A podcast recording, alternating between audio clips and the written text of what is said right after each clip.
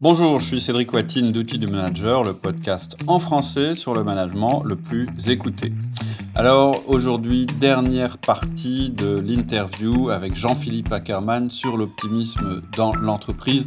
Et là, ça va être un véritable florilège. On va avoir, on va parler de vision, on va parler d'écoute collective, on va parler des cercles de progrès, on va parler du comportement à adopter lorsqu'on est manager dans une entreprise. On va parler aussi du rôle évidemment du manager, savoir comment il doit jouer son rôle entre sa direction et son équipe. On va parler aussi d'entretien de fin d'année, de rémunération et de confiance en soi. Tout ça en une vingtaine de minutes. Donc je vous laisse tout de suite avec Jean-Philippe Ackermann. Bonne écoute. Est-ce que j'ai un projet clair pour l'entreprise? Parce que si j'ai pas de projet clair, forcément, je vais, je vais faire peur à mes collaborateurs. Mm. Et si mes collaborateurs ont peur et qu'en plus je leur demande du changement, ben je les entraîne vers le pessimisme. Mm, mm. Là, je leur, mets, je leur mets une contrainte. Donc, est-ce que moi, en tant que dirigeant, j'ai un projet clair et que je crois à ce que je fais? Et si j'ai un projet clair à ce que je crois à ce que je fais, est-ce que je suis capable de le partager Mm. Est-ce que je suis capable de le communiquer? Mm. Est-ce que je suis capable de le diffuser très clairement? Mm. Et ce que je demande, moi, des chefs d'entreprise, quand je travaille avec eux, c'est qu'ils me fassent des réunions de personnel tous les trois mois. Comment? J'ai pas Tous les trois Tous mois. les trois mois. Tous les trois mois, c'est important, tous les trois mois. Mais tous les trois mois, je rappelle la mission, je rappelle la vision, je rappelle le projet et je donne les résultats. Et je donne les résultats. Et ce que je demande, c'est que les chefs de service fassent des réunions EBE, des réunions d'intéressement, tous les mois, là, par contre. Mm. Mm. Donc, je suis transparent sur la gestion. Mm. Je suis transparent sur le projet. Et donc là, je donne de l'optimisme. Parce que je suis en train de donner de la confiance. Derrière, qu'est-ce que je dois faire? Ben, Je dois développer de l'écoute collective. Quand j'appelle de l'écoute collective, ça veut dire que quand je fais ma réunion mensuelle, s'il n'y a que moi qui parle, ça ne fonctionne pas. C'est clair. C'est après, les amis, comment on fait pour améliorer ceci, améliorer cela, apporter euh, une plus-value, etc. etc. Mm. Et donc, euh, c'est à l'époque, en 1980, il y avait les, les, les cercles de qualité. Ouais. Je, regrette, je regrette que ça n'existe plus, mais on peut mettre ce qu'on appelle des cercles de progrès. Oui, ça existe. C'est-à-dire que les, les- voilà, c'est que les gens, euh, les, les- les gens discutent entre eux, travaillent ce que j'appelle l'écoute, l'écoute collective. Mm. Euh, et puis, il y a aussi quelque chose qui est important, c'est la gestion des émotions. Mhm. Tu sais très bien qu'on a deux types d'émotions, des émotions limitantes qui sont, assez, qui sont appelées des émotions de rejet, ou des émotions dynamisantes qui sont appelées des émotions d'adhésion. Mm. Et donc moi, en tant que dirigeant, si je diffuse des émotions limitantes, ben, les personnes, c'est normal qu'elles mettent les pouces. Mm. Si, si je suis toujours sur la colère, si je suis sur la jalousie, si je suis sur, je suis sur le ressentiment, si je suis sur le doute, euh, ben, c'est normal que mes collaborateurs, puisque je leur donne des émotions limitantes, ils mettent les pouces. Mm. C'est clair. Alors que si je leur donne des émotions dynamisantes, je suis souriant, je suis optimiste, je suis enthousiaste, je suis positif, euh, je travaille sur le bien-être, je travaille sur le- la bienveillance, le respect, la reconnaissance, l'adhésion, enfin tout ça, Mhm. forcément les gens ils ont envie de me suivre et je donne de l'optimisme. Mm. Voilà quelques clés, si tu veux, de, de comportement euh, euh, et d'action optimistes dans une entreprise. Le projet, la mission, l'intéressement, euh, l'écoute collective, la gestion des émotions. euh, tout ça, c'est des choses qui, font, qui, qui, qui, qui, qui marchent très, très, très, très, très bien. Ce, que je. Mais je crois, c'est- si tu veux, euh, excuse-moi d'être un peu long là-dessus. Non, non, ouais, c'est un sujet intéressant. Qui m'anime. Mais c'est vraiment la transparence, la transparence. Parce que aujourd'hui, à l'époque, euh, la communication, euh, le- le- le- le- la communication, c'est le pouvoir. Mhm. Mais à l'époque, c'était, je gardais la communication et j'avais le pouvoir. Mm. D'accord? Parce qu'on était obligé de venir me demander à moi, donc j'avais ce pouvoir, donc je limitais la communication. Mm. Aujourd'hui, avec Internet, mais c'est fini. La- la- le, le gars qui a le pouvoir, c'est le gars qui donne la communication. Par contre, pas le gars qui la garde. Par contre, dés- Comment? désormais, le pouvoir il est dans l'interprétation de cette information. Parce que comme tout est disponible, il est Exact, indispensable de donner des, des clés aux gens pour qu'ils Voilà. puissent interpréter ce qu'ils voient. Avant, ils ne voyaient pas. Donc, à la limite, tu Ouais. leur racontais ce que tu voulais. Aujourd'hui, ils voient. C'est-à-dire que le sens de l'urgence, avant, c'était de dire, de faire débarquer la réalité dans l'entreprise. Maintenant, le sens de l'urgence, c'est comment, qu'est-ce que je fais avec cette réalité-là? Et ce que tu as dit sur le dirigeant, c'est hyper intéressant. Mais le public de ce podcast, c'est aussi les managers. Et je sais que j'ai des managers Mhm. qui vont me dire, ouais, mais moi, mon, mon dirigeant est pas positif. Comment je fais? Bah, votre rôle, c'est de transformer ce qu'il va dire en positif. Parce qu'en fait, un, man- Alors- un manager, ça n'est plus simplement une courroie de transmission. Euh, on me donne une info, je la transmets, je l'analyse pas. Désormais, c'est plus ça. C'est je deviens un communicant à valeur ajoutée. Donc j'amplifie euh, le message qui va faire performer mon équipe. Et le message qui va faire performer mon équipe, c'est pas un message négatif, ça a jamais marché ce truc-là. Alors, le rôle du manager est très important ce que tu dis. Le rôle du manager, c'est de faire descendre de l'enthousiasme et remonter les doutes.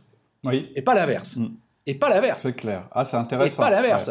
Ouais. Et oui, et pas l'inverse. Et souvent, moi, je vois des managers qui font descendre du doute et qui disent à leur, à, à leur euh, N plus 1, à leurs dirigeants, oui, tout va bien, je suis enthousiaste, les marchés sont bons. Non, non, Mm. c'est pas ça le rôle. Pas ça le rôle. L'équipe, ton équipe, elle va bien. L'équipe, elle, elle- elle est canon. Mm. Non, c'est pas ça le rôle. Mm. Oui, c'est- oui, si c'est le cas, on le dit. Oui. Mais c'est avant tout de faire descendre de l'enthousiasme. Mm. À C'est diffuser de l'enthousiasme, c'est diffuser du positif, c'est diffuser de l'optimisme. Mais si mon équipe a des doutes, c'est de faire remonter les doutes auprès de mon dirigeant. Et de, et de les- ou soit, si je ne peux pas les traiter, hein, et de les traiter en collectif. Tout de les traiter au niveau du CODIR, euh, ou, ou peut-être ça modifier la stratégie de l'entreprise, ou modifier la communication. ou- voilà. Et ces doutes vont apporter ce que, disais- ce que tu disais tout à l'heure. Mm. C'est que ces doutes, euh, je peux être pessimiste, je peux avoir, euh, je peux avoir des doutes, et les doutes vont apporter l'entreprise. Parce que il y, a- il y- il y a deux clés d'échec, en fait. Deux clés d'échec, Mhm. qui sont l'impatience et les doutes. Ok. Dès qu'il y a un doute, le doute, c'est une clé d'échec. Et donc, je dois faire remonter les doutes de mon équipe obligatoirement. C'est le rôle du manager, ça. Mm. Ok. Et l'impatience, tu disais? Voyez, l'impatience. L'impatience parce que tout a un temps. D'accord. Tout a un temps. Ça, on apprend ça un peu plus tard.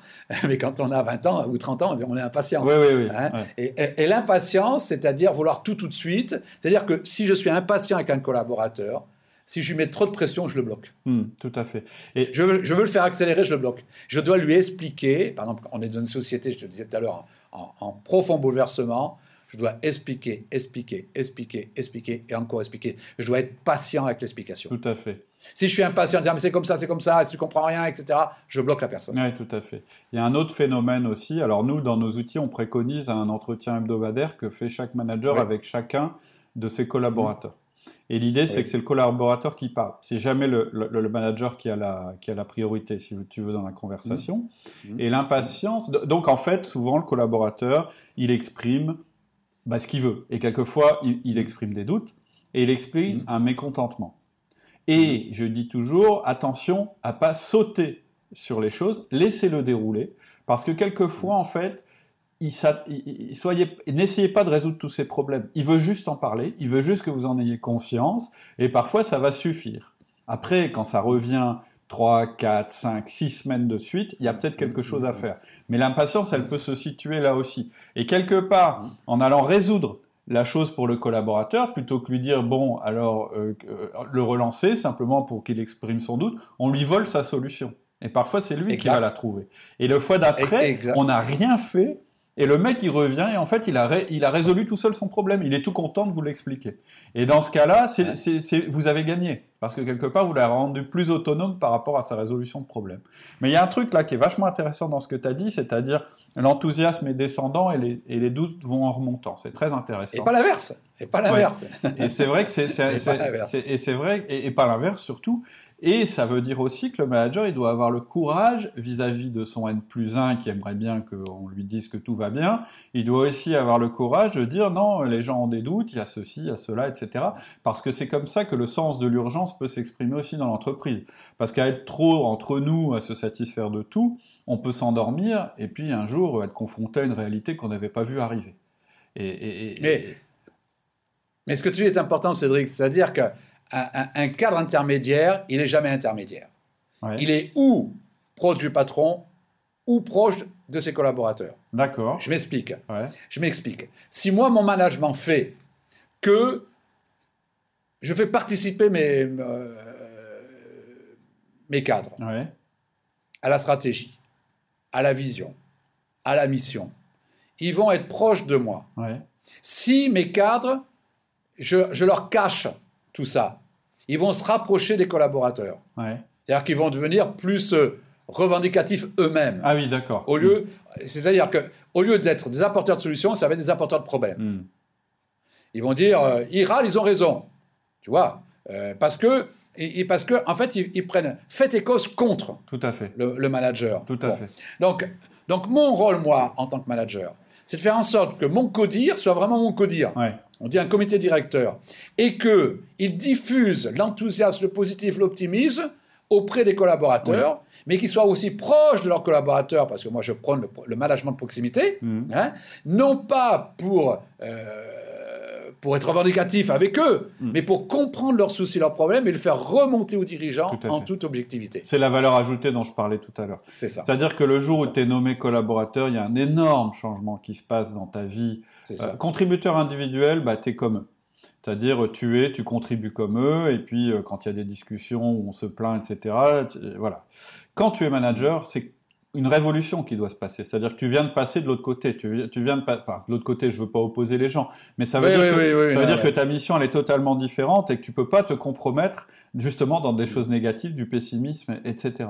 Ton rôle, c'est de devenir un communicant à valeur ajoutée et en fait de relayer, ça. euh, de relayer les choses dans les deux ça. sens et intelligemment. En se disant, Et là, tu mets de l'optimisme. Tout Et à là, fait. tu mets de l'optimisme dans l'entreprise. c'est clair. Ok. Et alors, je voudrais revenir, rebondir, si on a encore un peu de temps, On a encore un par peu de rapport à ce que tu disais sur les entretiens. Euh, si je suis impatient, j'ai l'impression de perdre du temps. Ouais.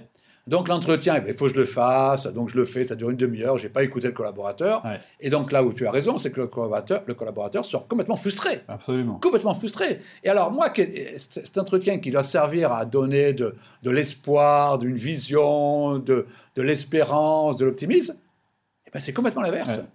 C'est complètement l'inverse. Et après, tu as la, la fausse bonne solution. La fausse bonne solution, euh, le collaborateur vient en, en se plaignant, je l'écoute pas et je lui dis euh, Tu voudrais avoir un salaire euh, meilleur, certainement. Ouais. Bah, le gars, il te dit oui. Ouais, Bien évidemment.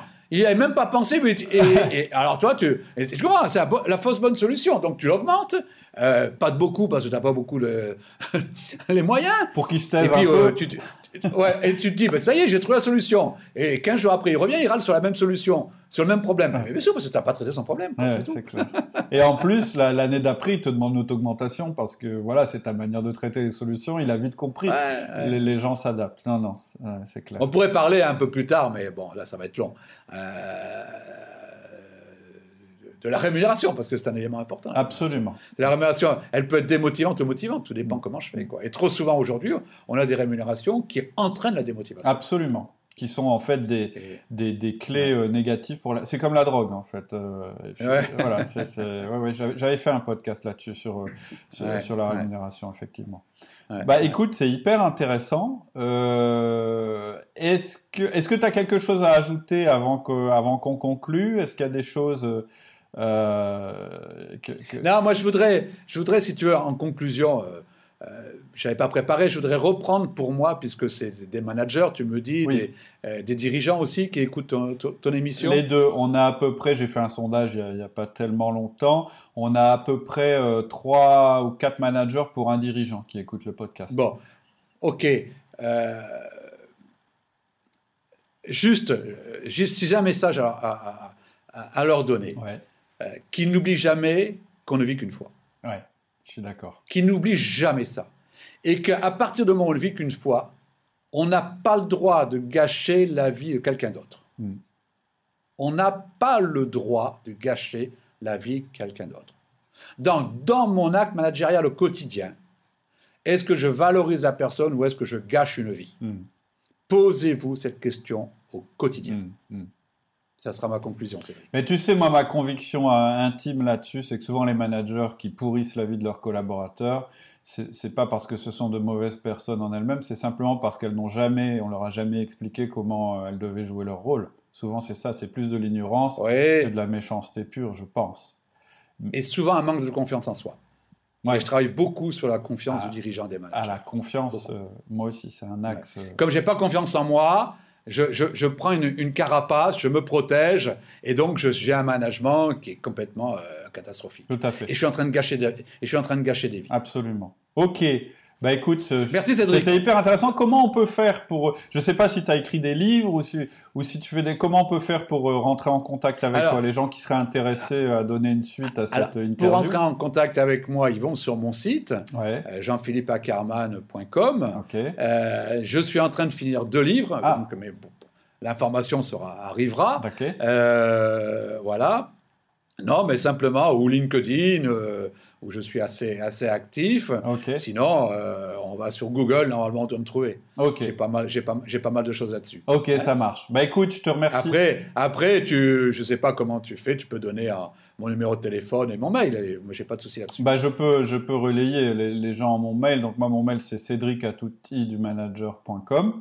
Si vous voulez Mhm. que je vous mette en contact avec Jean-Philippe parce que vous n'y parvenez pas, n'hésitez pas à m'envoyer un mail. Je me ferai un plaisir de le faire. Et euh, je voulais te remercier infiniment. J'ai trouvé que c'était Ouais, vraiment intéressant. Je pense que euh, les auditeurs euh, réagiront. De toute façon, je te donnerai le lien de la vidéo si, Oui. si tu veux la partager Oui. aussi. Oui. Et puis comme ça, on fera bénéficier de nos conseils à chacun, à chacune de nos petites communautés. Je te remercie beaucoup. C'est moi qui te remercie, Cédric, et à très bientôt. Oui, à très bientôt. Au revoir Jean-Philippe. Merci, au revoir. Au revoir. Voilà, c'est tout pour aujourd'hui. J'espère que ça vous a plu. En tout cas, moi, j'ai adoré faire cette interview avec Jean-Philippe Ackermann. Si ça vous a plu, bah, je vous invite à, nous, aller sur votre appli podcast ou aller sur iTunes et puis nous mettre une, petite note euh, sympathique. Ça fait toujours plaisir. Ce que je vous invite à faire aussi, c'est à vous inscrire sur notre chaîne YouTube parce que j'y mets du contenu que je mets pas forcément dans les podcasts, des choses un peu plus courtes, mais voilà, qui peuvent peut-être aussi vous intéresser. Je vous souhaite une très bonne journée et je vous dis à bientôt. Au revoir.